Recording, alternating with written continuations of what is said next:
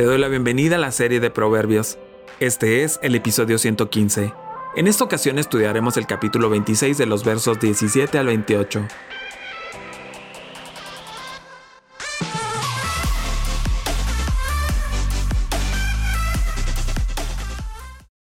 Meterse en pleitos ajenos es como agarrar a un perro por las orejas, como loco que dispara mortíferas flechas encendidas.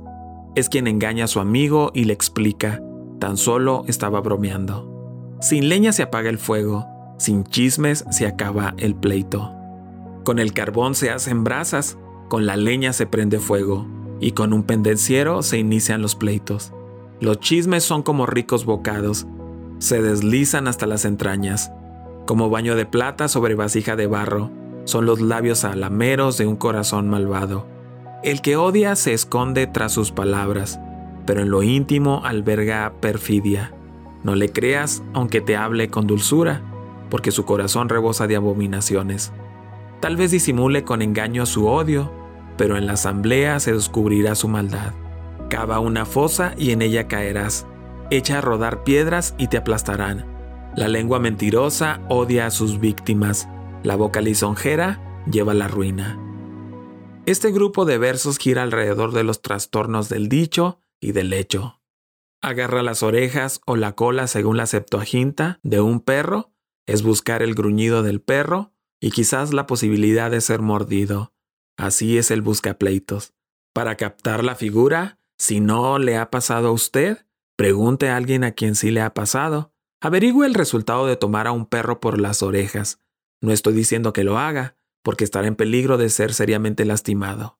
El perro se defenderá haciendo lo que sabe hacer, mordiendo, pues el mismo peligro corre quien se mete en un pleito sin haber sido invitado. Claro, como no conoce los antecedentes, no sabrá a quién dar la razón, y llevado por la ira, hará cosas que resulten en contra de él mismo. Para algunos es irresistible involucrarse en las disputas de otras personas. La pelea en realidad no les pertenece, pero la hacen suya. Jesús sabía cuándo no involucrarse en la disputa de otro.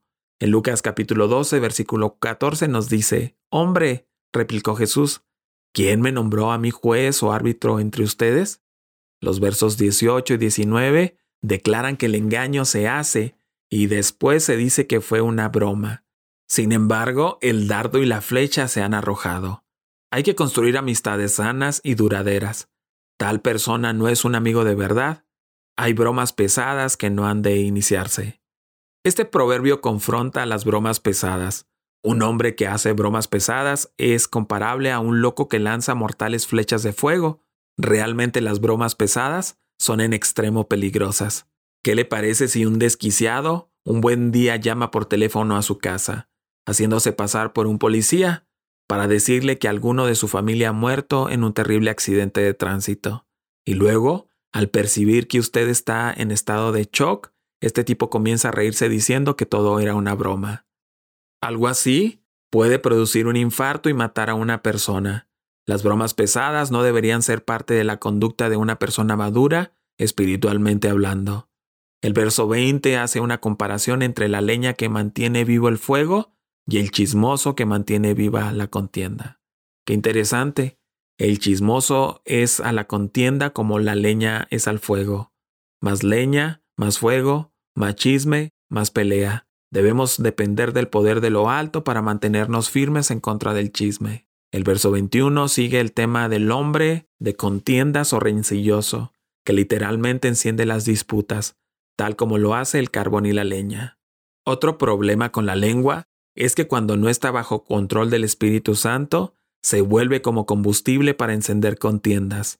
Una lengua sin control del Espíritu Santo es como el carbón para las brasas se hace más intenso. Siguiendo con los problemas de la lengua, el verso 22 nos dice que todos sabemos que el chisme es malo, pero a la vez es tan apetecido por nuestra humana naturaleza. Donde hay chisme, automáticamente la oreja se pone alerta. Es una evidencia de nuestra naturaleza pecaminosa. Esto es lo que está reconociendo este proverbio al comparar el chisme con un bocado suave. Los deliciosos bocados o las golosinas producen verdadero placer al degustarlas. De la misma manera, los chismes producen verdadera satisfacción a nuestra naturaleza pecaminosa. En el verso 23 se reitera el tema de la maldad de los labios y el corazón, una combinación frecuentemente. Se comparan con las escorias de plata arrojadas sobre el tiesto. El que dice cosas lindas pero no las siente, no es de corazón, es uno que tiene labios lisonjeros y corazón malo. En el fondo es hipócrita, esconde su verdadera intención detrás de las hermosas palabras que habla con su boca. Es como un plato de barro, pero que ha sido recubierto por plata, para dar la apariencia que fuera todo de plata. Así es el lisonjero o el que esconde odio detrás de un bonito discurso. El verso 24 al 26 subraya la actitud del que aborrece. Externamente se ve pacífico, mientras su interior y después sus labios hacen engaño. Hay un contraste entre las palabras del individuo y las siete abominaciones de su corazón. Hay un dicho que reza, contra siete vicios hay siete virtudes. Así Dios da los recursos para evitar los vicios. El verso 24 nos enseña que una persona que se excede en las alabanzas a otra persona es muy probable que esté escondiendo el odio hacia esa persona. Por eso dice el proverbio que en su interior maquina engaño. Cuidado, amable oyente, con aquellas personas que se exceden en alabanzas. Puede ser que en el fondo esté odiando. En el verso 25 trata de las personas que esconden su odio detrás de hermosas palabras. El proverbista aconseja que no se le crea a la persona que excede en los halagos. Lo que está pasando en el corazón de la persona que esconde su verdadero carácter detrás de una máscara de un hablar amigable es un engañador. De esta manera ha llegado a la plenitud de la maldad. A esto se refiere el proverbio cuando habla de que siete abominaciones hay en su corazón. Finalmente, el verso 26 muestra que la verdad vence, afirmando el dicho popular, la verdad como el aceite también sale a la superficie, aquí en la congregación o asamblea, públicamente. El efecto de esconder el odio detrás de palabras hermosas es pasajero. Algún día se hará evidente la hipocresía.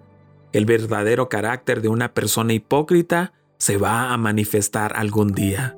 Cuando se descubra será para vergüenza y confusión del hipócrita. El verso 27 asegura que el hombre cae por sus propios hechos. Los esfuerzos para atrapar a otros llegan a ser las trampas de uno mismo.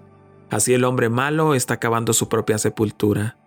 El mal que alguien intenta hacer a otro, ese mismo mal le vendrá a él. El mal que una persona intenta hacer a otra es como un boomerang. En su tiempo va a volver a la persona que planifica el mal para causar un grave estrago. Cuidado, amable oyente, con maquinar el mal en contra de alguien, porque de seguro usted mismo caerá en su propia trampa. El tema del verso 28 muestra la destrucción producida por la lengua mentirosa y la boca lisonjera. La adulación es otra forma en que la lengua mentirosa trae la ruina. Su boca halagadora construye orgullo y manipula a los demás con fines engañosos. El corazón del asunto está expuesto en el verso 28, con el hecho de que el engaño, ya sea que hiere o calma, es odio práctico, ya que la verdad es vital y el orgullo fatal para las decisiones correctas. El amor falso demuestra ser verdadero odio. Ora por sabiduría para descubrir la trampa. Por principios de gracia se nos eleva por encima de vanas alabanzas. Por abnegación, por la capacidad de estar contentos e incluso agradecidos sin tales adulaciones. Esta será nuestra seguridad.